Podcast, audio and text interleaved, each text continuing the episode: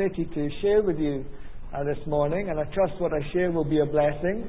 It will continue in the evening, I trust, as well, as I'll be sharing again, and I hope that you'll be able to attend that as well on this Missions Day. I became a Christian in 1972 when I was doing postgraduate studies at Strathclyde University. And uh, two months after I was saved, I was at a Christian conference, and at that conference, the speaker was speaking on the life of David, and two things came to me. One, that I was a sinner. I had failings. I fell short of all that God wanted of me, and that Jesus loved me.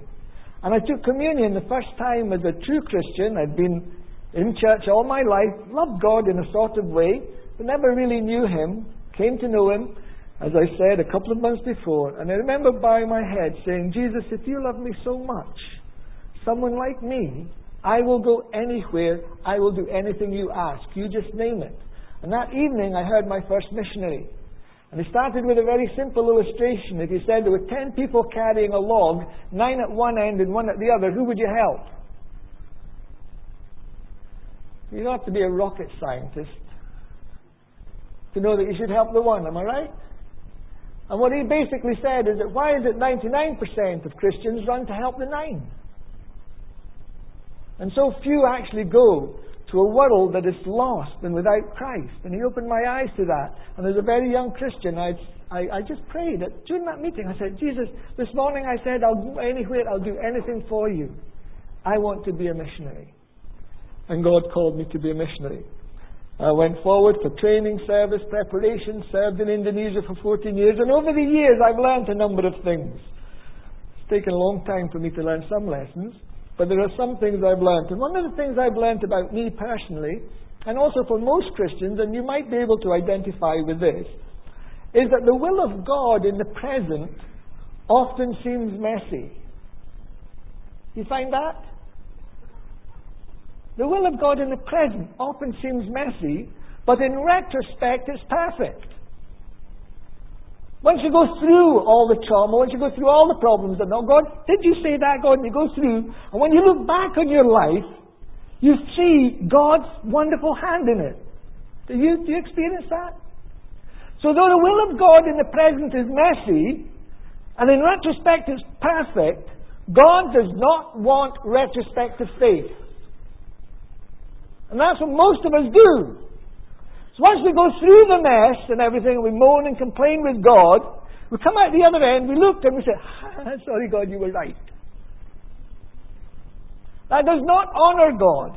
When we look at the world that we're in, have you ever asked, What on earth are you doing, God?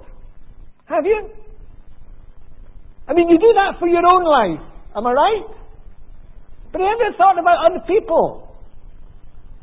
And a world like Darfur, Iraq, Ivory Coast, Liberia, Indonesia, and all of these things that go around, and you thought, God, what on earth are you doing? If you look in the newspaper, I just went to the newspaper, we move on to the next slide. These are some of the subjects that the news tells us about. Yeah? And what do Christians do? We want to see Jesus lifted higher, a banner that flies across the land, that all men might see the truth and know that He is the way to heaven.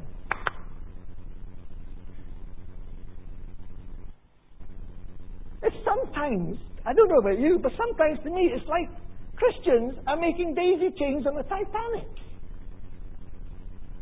A little more, praise the Lord a little more, maybe these things will go away. And when you actually put your mind to it, it actually rocks your faith. If you think about it too much, am I right? Some Christians don't think these things through. Because if they actually start thinking through, God, why do you allow this suffering? Why are you saying for us to go into all the world and evangelize it? And look at the world. Actually, you've got your face, so you switch off. And that's why many people switch off in world mission. And they live a sort of an individual bubble type of Christianity in existence. Based on a few pet verses which actually don't touch reality. And when life invades that bubble and bursts it, many lose their faith. Or in fact, you can have a lot of Christians who go through life believing, but really not growing. Because they don't know how to cope. What are you doing?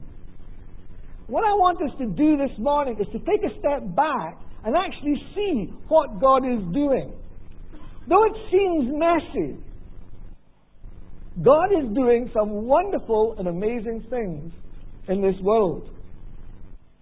Let's just look at what God is doing and God's involvement in world evangelization. And I think the first thing I want you to focus on is to take your eyes off the war and everything else and focus on what the scripture says. And here is what we hear God is doing what He has always planned to do. Now, His ways are not our ways. If I was in charge of evangelizing the world, which I think everybody here would be grateful I'm not, I don't think I would be doing it God's way. But God is doing what He always planned to do. God has had a plan from the foundation of the world to be involved with this world to see it redeemed. Now, for those who may be coming to church for the first time, redeemed is one of these words that Christians use. You're not sure. Redeemed is to buy back. God created us. In principle, we've gone against Him and gone our own way. And God wants to bring us back, but it costs Him to bring us back. And it cost Him the life of His Son. That's hard to understand. In Genesis 12, God promised Abraham, through you, all the nations, all the families, all the ethnic groups of the world shall be blessed. It was a promise, a solemn promise to Abraham who followed him. And in Galatians, the Apostle Paul, if you take time some other time to read these scriptures, in Galatians, the Apostle Paul talks that the blessing of Abraham is a person. Do you know who that person is? Jesus. That Jesus is the blessing of Abraham. And those that put their trust and their faith in him can experience that personal relationship and warmth with God. Isn't that wonderful? And in Revelation, when the Apostle Paul, uh, John went, was taken up into heaven and had that revelation, he saw people from every tribe, tongue, and nation standing before the throne of grace. It's going to happen. Whether you want to be involved or not. It is happening whether you are involved or not. Well, evangelization isn't dependent on you. But it can be influenced by you if you give yourself for it. Isn't that wonderful? And God has got a clear plan for a lost world. And He invites us to be part of that. He's also planning for something else. We put it up. He's planning when the scriptures say the wedding feast of the Lamb. Again, for many who maybe don't know the scriptures yet very well, what this basically means is that at the end of time, when the world comes to an end and we're gathered together with God, the description, whether it's going to be a physical banquet or, or however, I'm not certain. Um, some theologians would say, yes, it's definitely going to be a big banquet, and others say, well, it's symbolic of a celebration of a meal together with God, being into fellowship with God. And the scriptures say this Then I heard what sounded like a great multitude, like the roar of rushing waters, like the loud peal of thunder, shouting, Hallelujah! For our Lord God Almighty reigns. that could be retrospective faith for a number of people on that day. Do you follow? At the end of the day, we'll see and we'll see it was true. God does reign and God has been reigning and God is reigning in the world. Wonderful, praise the Lord. But isn't it great that whilst we're alive and in the mess to say, be able to praise that and to sing that? To actually gear your life on that premise? The world and many Christians who say, You're stupid, look at reality, son. But what is reality? This is reality. What God says. Faith is believing in what is not seen. Once it's seen and touched and that, it, in a sense, it's no longer in the realm of faith, the realm of experience and personal experience. And it says here, let us rejoice and be glad and give him the glory, for the wedding of the Lamb has come. It was promised and it's come. And his bride which is the church, which is you and me, has made herself ready. How do you make yourself ready? By preparing for the feast. It's by an act of faith in believing what God says and says, well, my life is not focused on what happens here. My life actually has a dimension into eternity. And by keeping a focus also on eternity, I, even if I don't make sense of day to day life, I can have a confidence that God is in control. Do you live in that reality as a Christian? Honestly, I'm very disappointed. I find that many Christians don't. They're so insular in the way they think. And the wonderful thing is, is that wedding feast hasn't happened. Do you know why? Because God is looking for more guests. And how do you get guests to a party? You just hope they'll hear about it. Or they'll be wandering along the street and they'll hear singing and they'll say, Oh, I wonder what's happening there. I wonder if I can gate crash. No.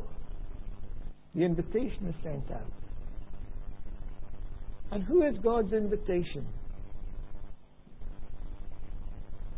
You and me. We are God's invitation.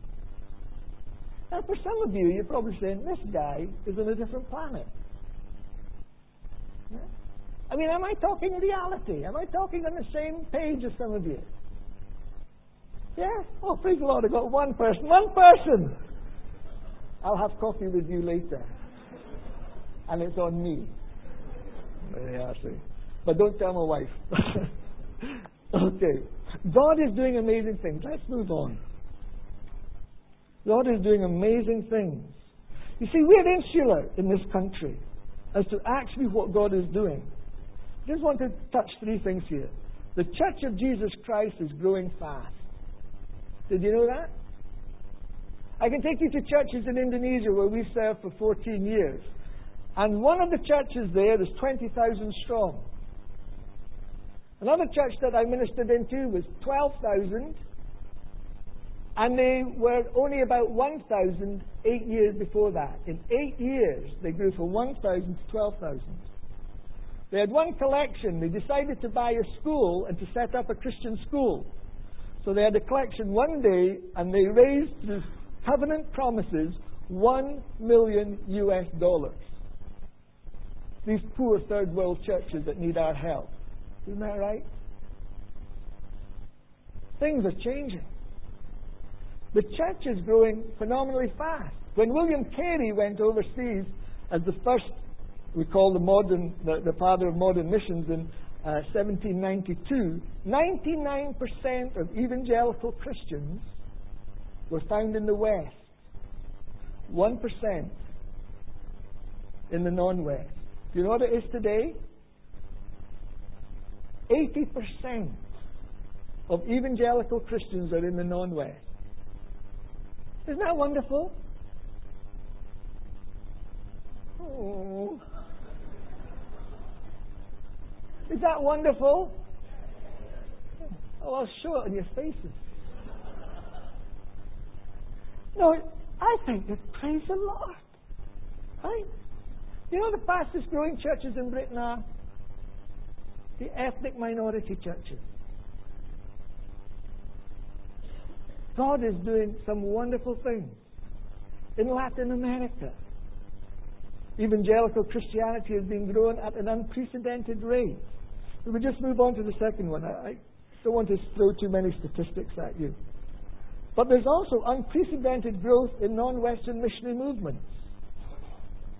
WEC is an international mission organization. WEC is already 20% non Western.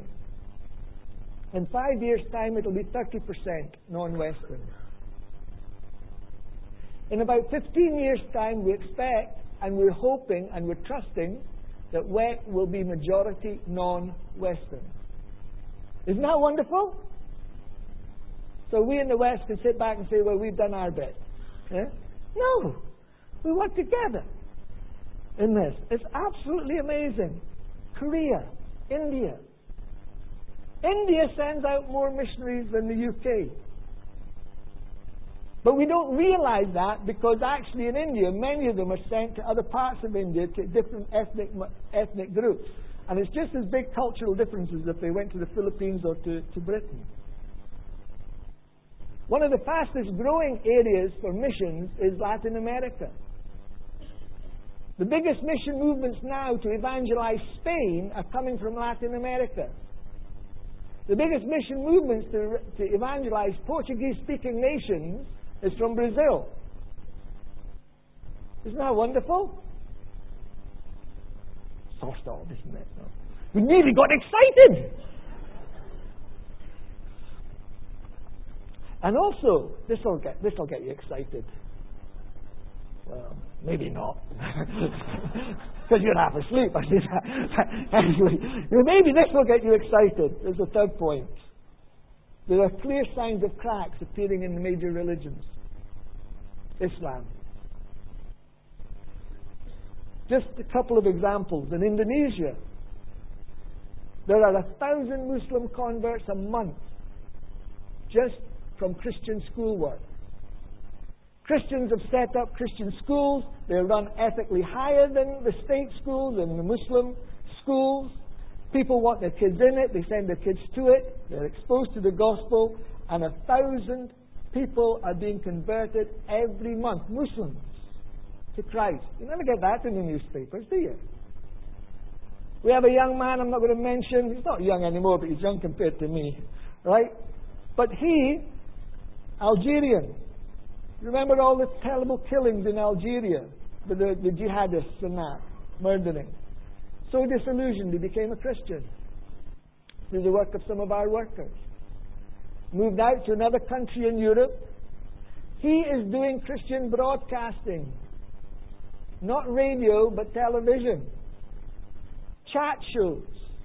His life's in danger, so I can't mention his name. And hundreds of Muslims in the Middle East are coming to Christ. And in Europe. In one country, not in Europe, but in Europe, and I can't mention it, he has just come to me and talked to me and said, Stuart, we need to see funds come in to buy a church. Because we're getting so many Muslim converts that if we don't get a church which is culturally, culturally contextualized for them, we're going to lose them. Because when they go to the ethnic majority church, they have to turn to be like them. Isn't that wonderful? Isn't it, no, not wonderful that they can't go to church. Isn't it wonderful that there's Muslim converts like that?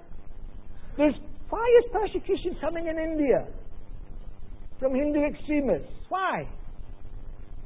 It's because the church is growing. They're worried. They're concerned. Hundreds, and this isn't an exaggeration, hundreds and thousands, hundreds of thousands of Hindus are becoming Christians every year.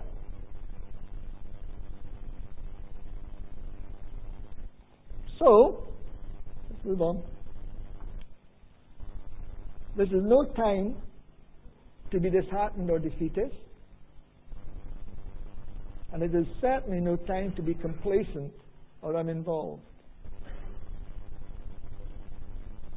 Look to the fields. Look to the fields. They're white to harvest. But the laborers are few. Some are sowing, some are reaping. But basically, God is at work. What missionaries have sown over centuries is bearing fruit in unprecedented ways now. So that's what God's doing on earth. What about our involvement, the church's involvement in world evangelization? Here's a few statistics from Operation World, Patrick Johnstone's book. When we read this, we thought, oh, well, we're doing not so bad, are we? 3,000 missionary agencies, 98,000 foreign missionaries, 104,000 national missionaries. That's like many in India, going from one ethnic group to another. We've got neighbours worldwide in WEC. We're set up to reach ethnic minorities, and we're seeing lots of fruit there, lots of real struggles as well. It's not all great. I mean, there's lots of pressure and lots of pain, but the work is going. 71% is working cross culture. And we say, praise the Lord, eh?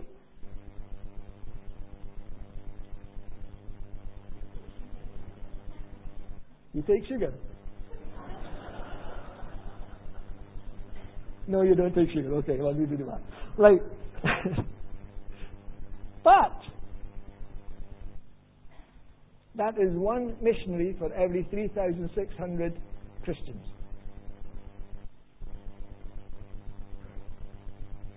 Size can be deceiving.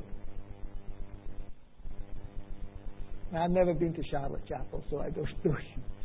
But I want to tell you, size can be deceiving. Let's move on to the next point. Most Western church Christians lack understanding and passion for missions.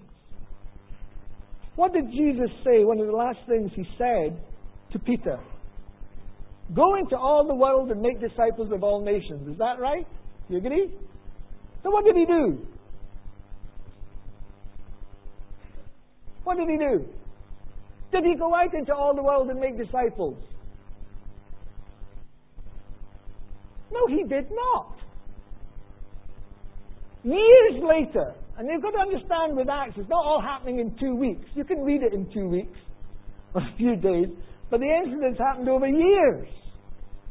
And there came an experience in Peter's life after years of being a Christian, years of knowing of the resurrection, years of knowing of the Great Commission, and God starts to speak to him through a vision. And then there's Cornelius. I won't go into the story, but if you know your Bible, you'll know, know this story. Where God said, Eat this meat in a vision. Eat this. Oh, they're all unclean. Oh, I can't do that. I'm a, I'm a, I'm a fine Christian. I can't do that. And God says, Eat it. But I made clean. You, can't, you don't get put out. And then Cornelius came. And he got shared the gospel. And this is what happens. When the Holy Spirit fell on uh, Cornelius, then Peter began to speak. I now realize, I now understand. Or actually, you could translate it, the pennies dropped. Another way you could say, the lift has started to reach the top floor. I now realize God, in a sense, has opened my eyes to something that in a sense maybe intellectually I knew, but in my spirit I'd never really, really accepted or understood. And what did he realize? I now realize how true it is that God does not show favoritism. If you're Scots, it's very hard to believe that, isn't it? But we've got to believe that. That is biblical. Amen but accepts men from every nation who fear him and do what is right. The lift hit the top floor. The gospel is not just for the Jews, and I have a responsibility to take it to the Gentiles, or at least not to hinder it being taken to the Gentiles. Now, has that really dawned on you? You might say, well, I'm not hindering world evangelization. Yeah, I'm not actively saying, oh, we don't want to send any more missionaries. Oh, we've got too many missionaries. Oh, I'm not hindering it. But do you actually have a passion to be involved? Just not hindering is not very spiritual, but some base their lives on that. Well, if others are called to be missionaries, I won't stop them. Lots of young people think like that. Well, if they think it's the right thing to do, well, praise the Lord, let them do it. But I don't think it's right for me to do, so I'll not do it. You in your small corner and I in mine. Is that what God wants? I now realize that God shows no favoritism. And anyone who believes can receive. But how are they going to hear unless someone is sent? Now that is simple logic. Please come tonight. Yeah? I want to talk about the missionary syndrome. Most people are lovely Christians. Hands up if you think you're a lovely Christian. Hands up, husbands, if you think your wives are lovely Christians. Ah, yeah, yeah. No, no, no. I'll get the hands up. You didn't put your hand up. You're in trouble. Right? We're lovely Christians. We love the Lord. Well, why are we not evangelizing the world? You have to hear that in the evening. Now, that's like an advert for the evening. Most, next point, most Western Christians, oh, no, what was intended? Many churches have a missionary tradition rather than a missionary vision. This is one of the deceptive things in churches. Again, I don't know Charlotte Chapel, so I can speak anything I want here. Just don't have to invite me back. What's the difference between a missionary vision and a missionary tradition? A tradition, a missionary tradition is like a car going along the motorway with the engine switched off, but it's still got momentum. There's still people being sent. But what you find in a missionary tradition church is that because you've done missions for so many years, and actually it's one of those little badges you can wear, you know, we're a missionary church. But when you actually examine it, you find that maybe not more than 10% of the congregation are actually really committed to mission. 90% are happy to sit in the back of the car and just, oh, oh, this Bible, oh, is that great, oh, wonderful. But a missionary vision is when the engine is switched on. So when there's a hill, the car goes up the hill. When the church actually says, what are we doing? Are we involved as a church? And what can we do collectively to really see mission for this country, for Scotland, and for the world that we actually play a part in all that God is doing? And actually are not content with what we're doing. That's the difference between a vision and a mission and a tradition. I don't know your church. You have to evaluate it yourself. And secondly, there's another thing. The average age of those who attend a purely missionary prayer meeting is about 60. Purely missionary prayer meeting. That's the average age. Isn't that sad? What about young people? To actually say, missions is important. I am going to attend a missionary prayer meeting. If the traditional missionary prayer meeting of the church is too boring, I'll go to the pastor and say, Can I set up a contemporary one? And if the pastor's got any sense, he'll say yes. And young people get together and to pray for the evangelization of the world. Right, let's just bring it to a close. 31 minutes, I'm doing not bad.